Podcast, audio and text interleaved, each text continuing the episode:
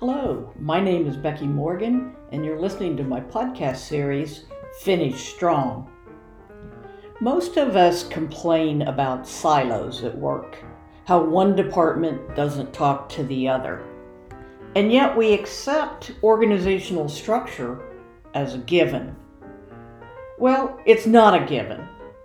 Organizational structure is a strategic choice and should not simply default to what we've always done.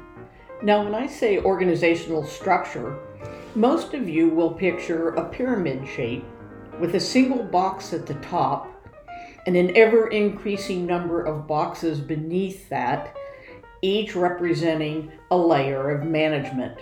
And at the bottom of each of those series of boxes is the individual contributor. This structure is almost always organized by work content. Finance is under one big box, operations under another, marketing and sales under another, and perhaps product development, depending on your industry, under another. They're organized by the type of work. And there is some logic to that.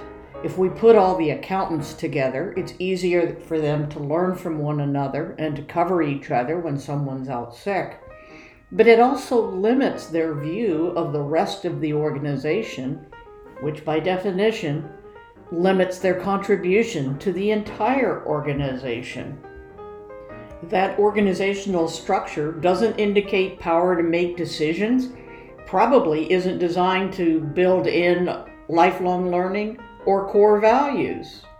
So, organizational choice really impacts the effectiveness of your manufacturing business, but isn't necessarily designed to do that and do that well. So, what are some choices? Well, sticking somewhat closely to a traditional organizational structure, Apple is structured in a way that recognizes the intense depth of knowledge that their individual contributors must have. So it's partly a functional approach, but they've also aligned decision making with those functional approaches. So, someone th- that is deeply involved in a specific piece of hardware or software in an Apple product or service will also have the decision making authority of when and how that is used. The top manager can't be expected to know all the intricate details. So theirs is a functional organization but designed very differently from an experience and execution standpoint. There are others that are out there. Circular organization is one that I'm beginning to see more and more of. Consider this one where all the individual contributors, and perhaps even some of the low level managers, are in a labor pool reporting directly to some of those top boxes. When a project is assigned, certain skill sets are plucked from that labor pool to work on the project. Part of the consideration of who becomes involved is what are the development plans for each individual and how would this specific project further those development plans? Are there core values that we should consider in deciding who to bring in to this project?